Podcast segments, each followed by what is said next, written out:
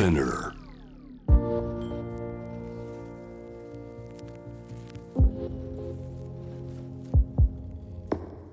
藤原信也新東京漂流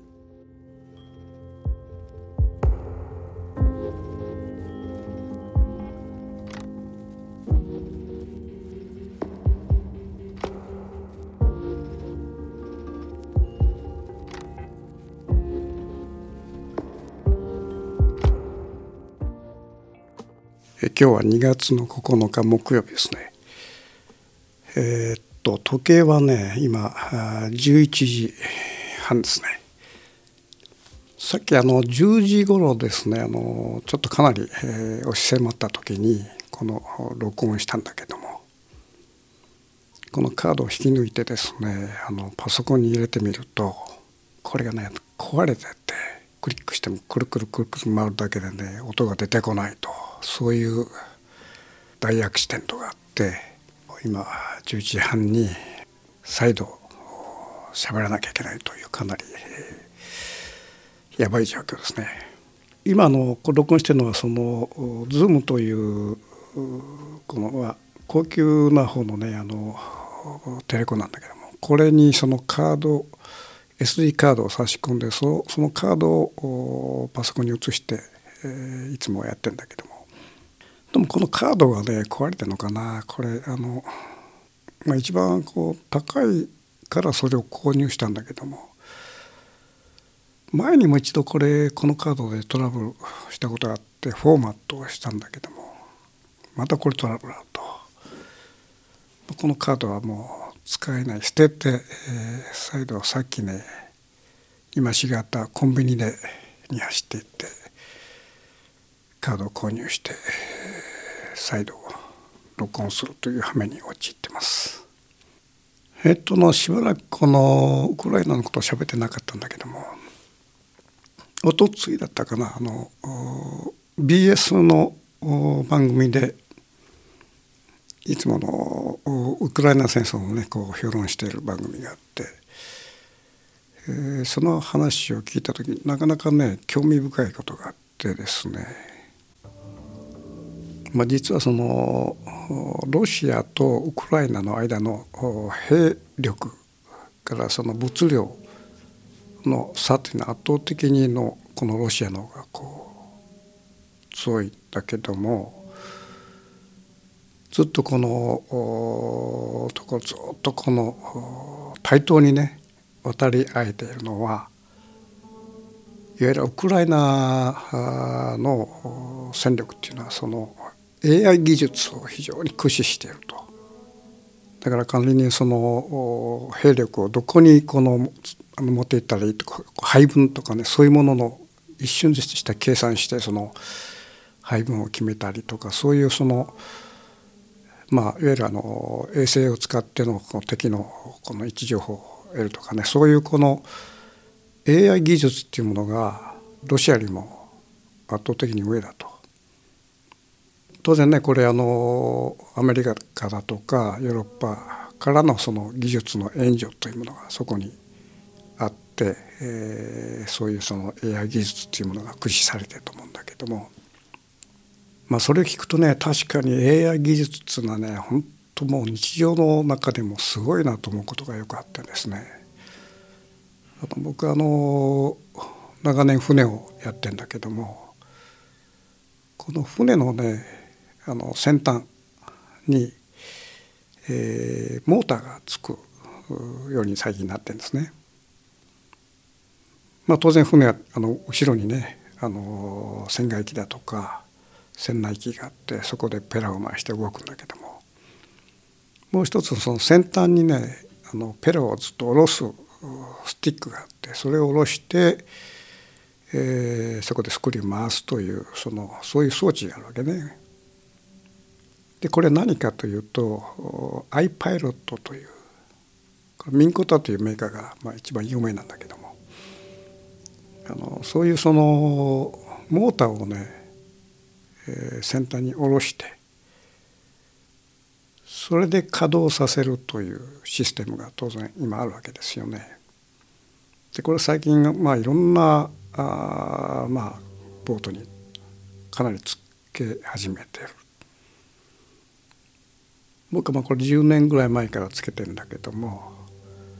そう、ね、この5年ぐらいからその様相がガラッと変わってきてね AI 技術をこうそれに応用するようになったわけですね。でこれ何かというとあの衛星の電波を拾って位置自分の位置をこう特定するわけね。それでその位置を位置にその止まるようにピタッとねする技術。そういうアイパイロット自動のねアイパイロットっていうのはこの56年前ぐらいからこうかなりあのこうポピュラーになってきてでこれねあのその場所でこう止まろうと思った時に例えばあの船操縦ゆっくり操縦しながら魚探を見ながら、えー、ここだというところで船を止めたい時に、えー、手元にあるそのリモコンですねそこにあの怒りのマークアンカーのマークがあるわけね。でそれをピッと押すと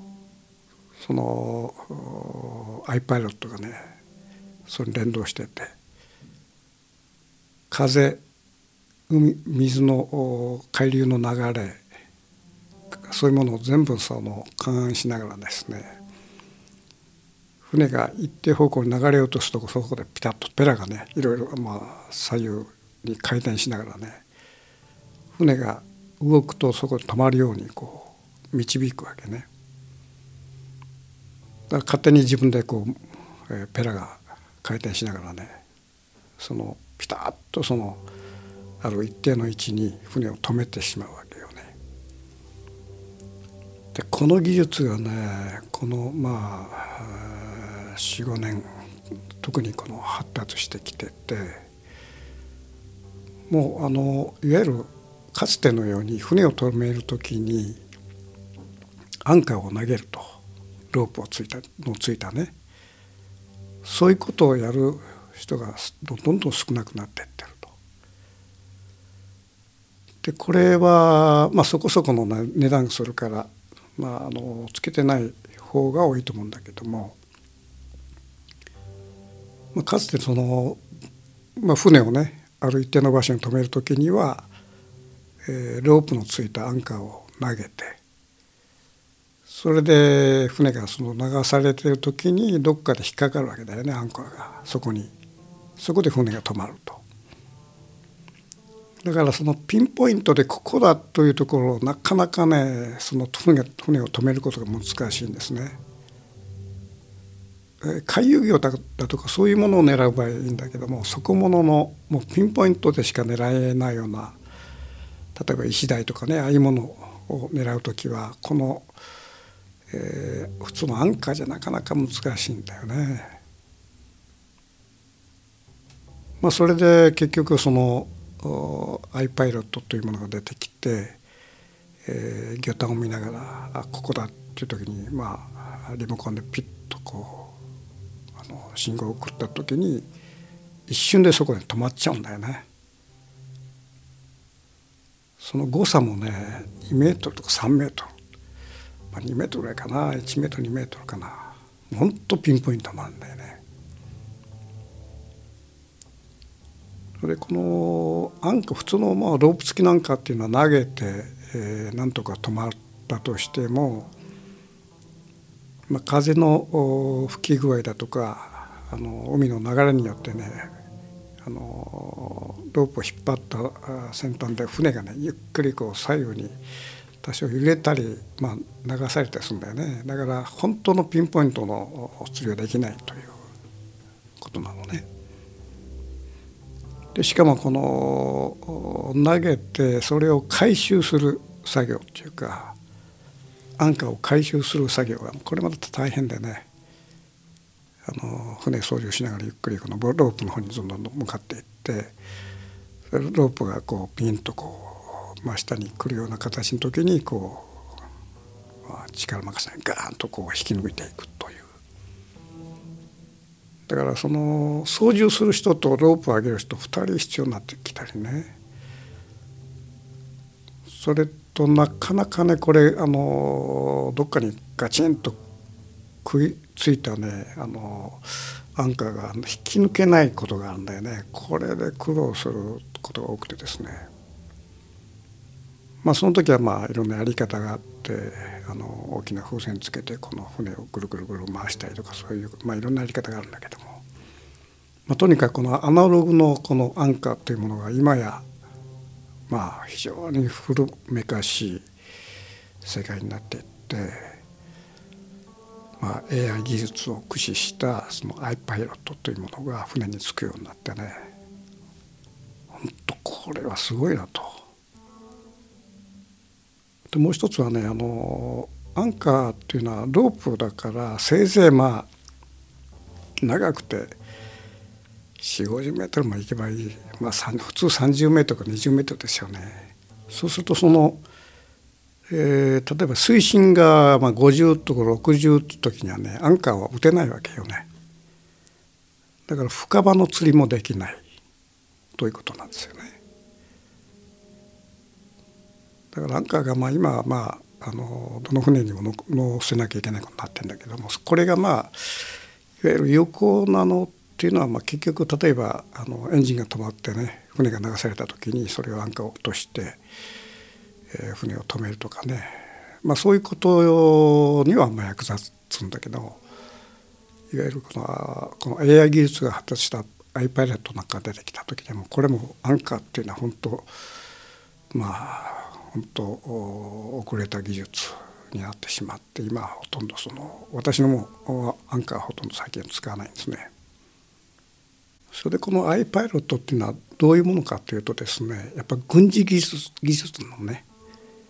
要するに軍事技術の転用民間転用っていうかだからねあのまあいろんな意味でのその AI のその発達っていうのはおそらく軍事方面のねあの技術っていうのが一番おそらく発達してんじゃないかと思うんだよね。人の生死がかかるわけだから。そういうものが各技術がその民間に転用さされていくというこの流れがあるんだけどもこの iPilot っていうのはもうその典型でしてね。まあその iPilot を使ってるだけでこの軍事技術の AI っていうのはすごいんだろうなというふうに僕は思っててまあそういうその感想があるもんだから今年そのの番組で、えー、ウクライナがロシアと対対等にこう戦えているのは AI 技術を駆使してるからなんだということを非常に納得したんだよね。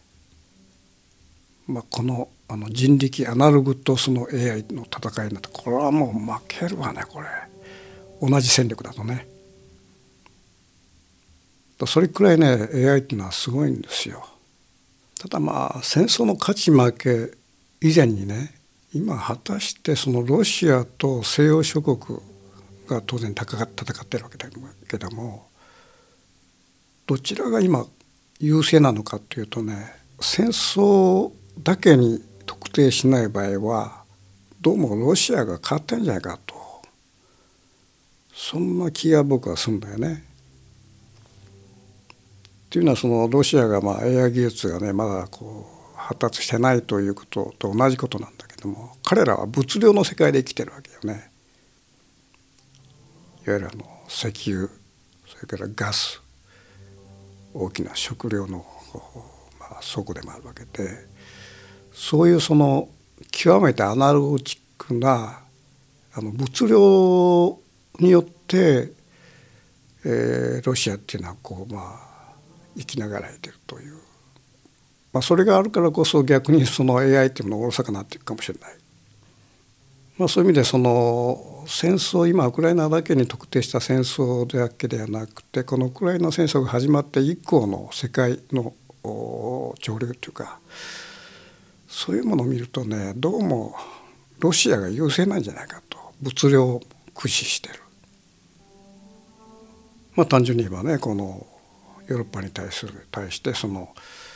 ガスの供給を止めたとそうするともうガンガンガンガン燃料費が値上がりしてまああちこちでデモが起こったりしてるわけでしょう。でつい最近もねあの、えー、ロンドンのあの友人にちょっと話聞いたらね、まあ、とにかく物価が値上がりしてですね、えー、昼食昼飯を食べるのにも軽く3,000円いるとえっと驚いたんだよねこれ。でなんかニューヨークなんかでもねあの僕のあの姪がいるんだけど結構値上がりしててねあのかつては昼ちょっと出したランチ1,500円ぐらいだったのが2,000円から2,500円になってるというかなり値上がりしてんだよね。だからウクライナ戦争が始まる前にまあ、えー、ロシアに対する金融の引き締めというそういうものでロシアをこうまあ、兵糧攻めっていうかそういうことをしたんだけども、まあ、その架空の世界だよね金融っていうのは。まあ、AI も架空架空だとすればそういう架空なこの方策を駆使したものと、えー、物量極めてアナログな物量をね武器として、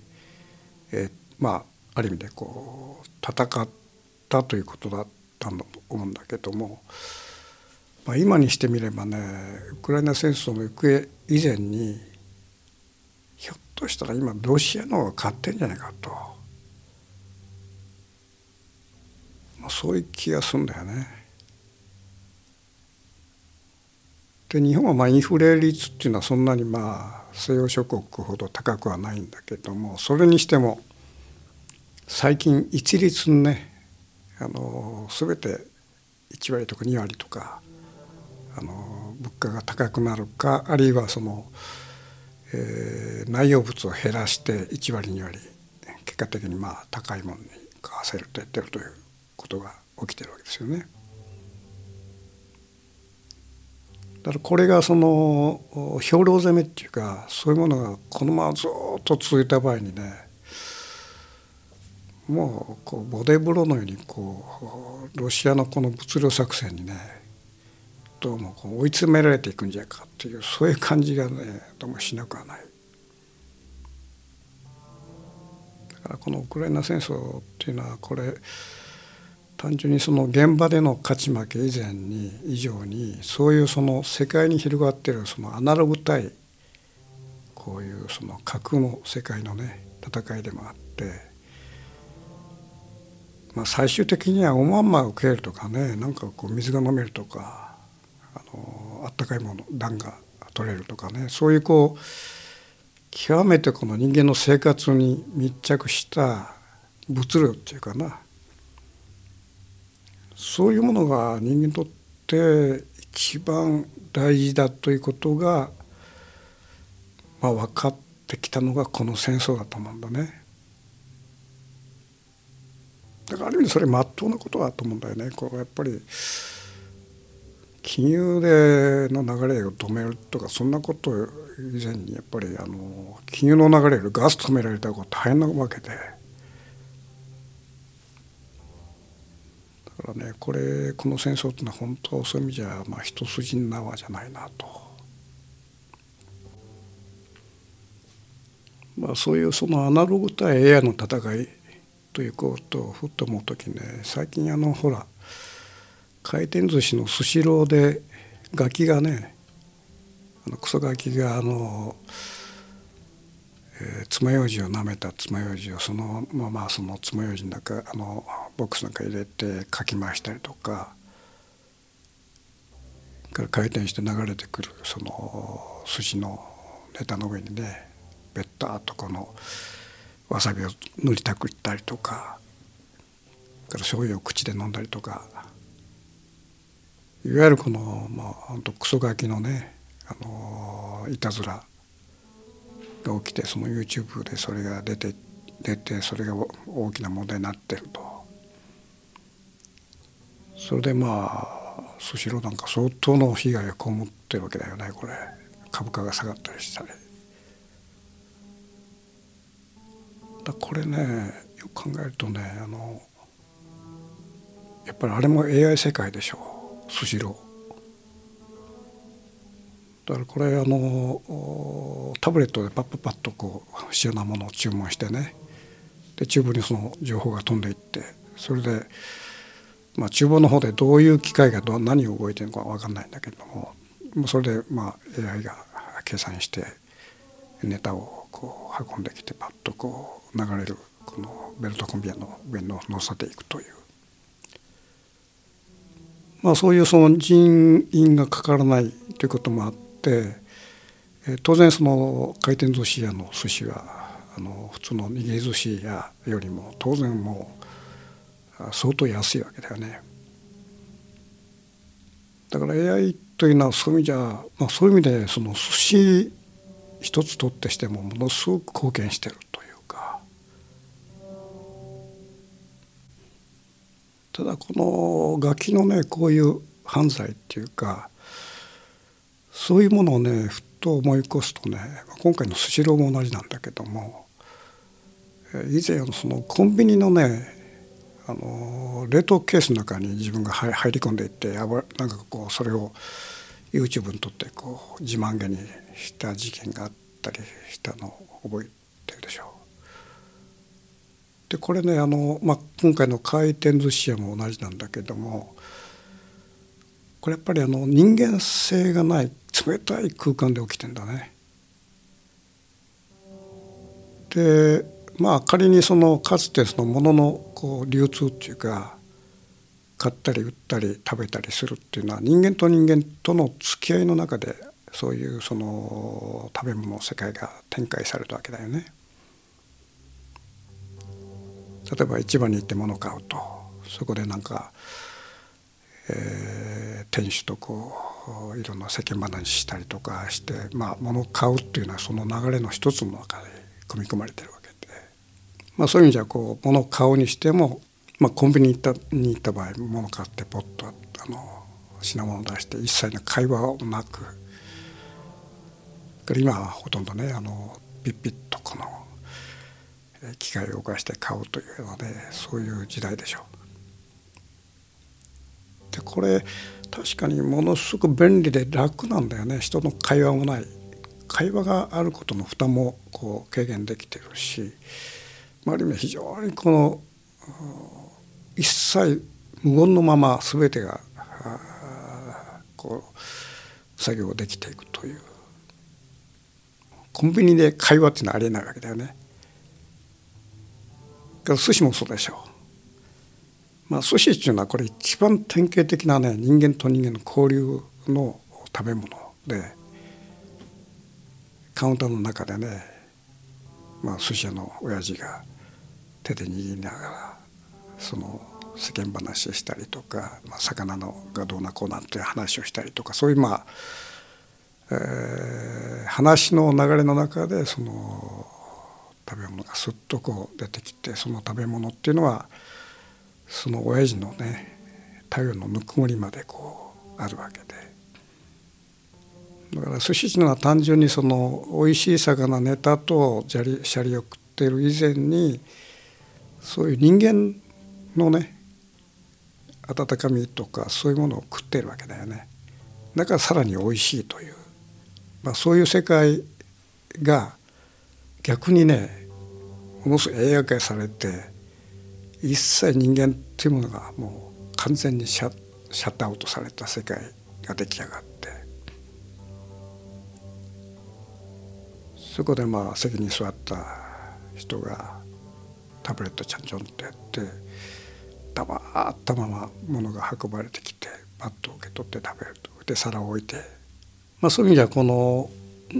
最もこう人のこの温かみのある交流する場面が展開された寿司屋が逆にものすごい冷たい空間になってるっていうのはあの世界で。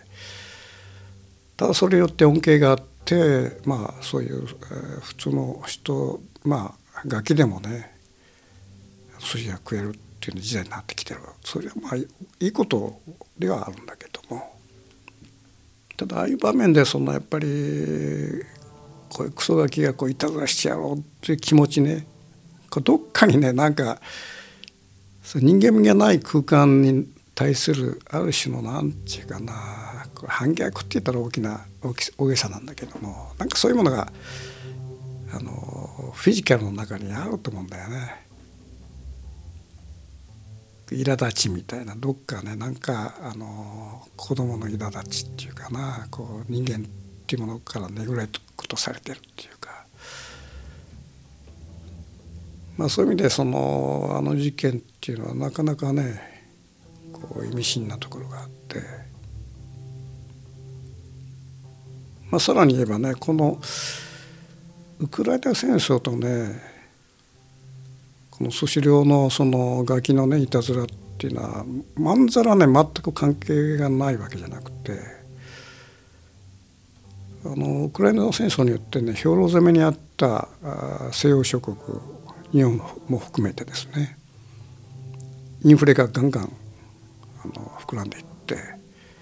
物価がどんどん上がっていくと。そういう状況が起きてこれからさらにどうなっていくのかってかなりやばいなと思ってんだけども。で調べてみるとねスシローもね去年の10月か11月か。なこれ値上げしてんだな。あの各皿の色の方が何割か忘れたけど結構上がってんだねこれ。だからまあ楽器がこう普段食えたものがまあ一ネタ落とさなきゃいけないみたいなね。おそらくそういう状況があると思うんだね。楽器がまあ回転寿司屋に入ってって。皿を取ろうと思ったらあれちょちょっと高くて食えないなとかそういうねやっぱりあの懐がねそのあのあったかくないわけだから相当響いてると思うんだよねこれあの2割かそこら上がるっていうことは。だからここのところに来てそういうその絵を駆使したその食料まあ食堂に対するこのガキのいたずらみたいなものが起きてるっていうのはそれはねやっぱりあのそういう冷たい空間だけの中で起きるこうストレスと同時にやっぱりどこかでねウクライナ戦争みたいなものがつながってるなと。だからこの風が吹けば桶が儲かるというこの、えー、一つの出来事が、まあ、思わぬところにねこう吹き出してくるという意味で言えばこの AI 戦争によるインフレいろんなものがねなんかこの寿司屋のあのクソガキの事件にねこうやってちょちょっと垣間見えるなって感じがするんですよね。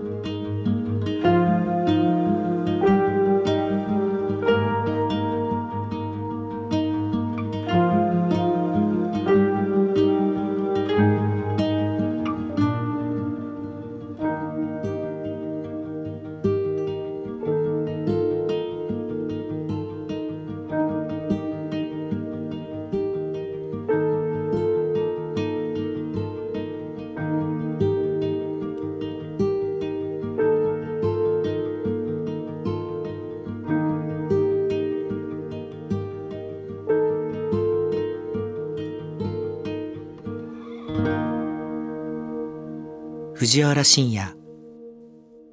新東京漂流。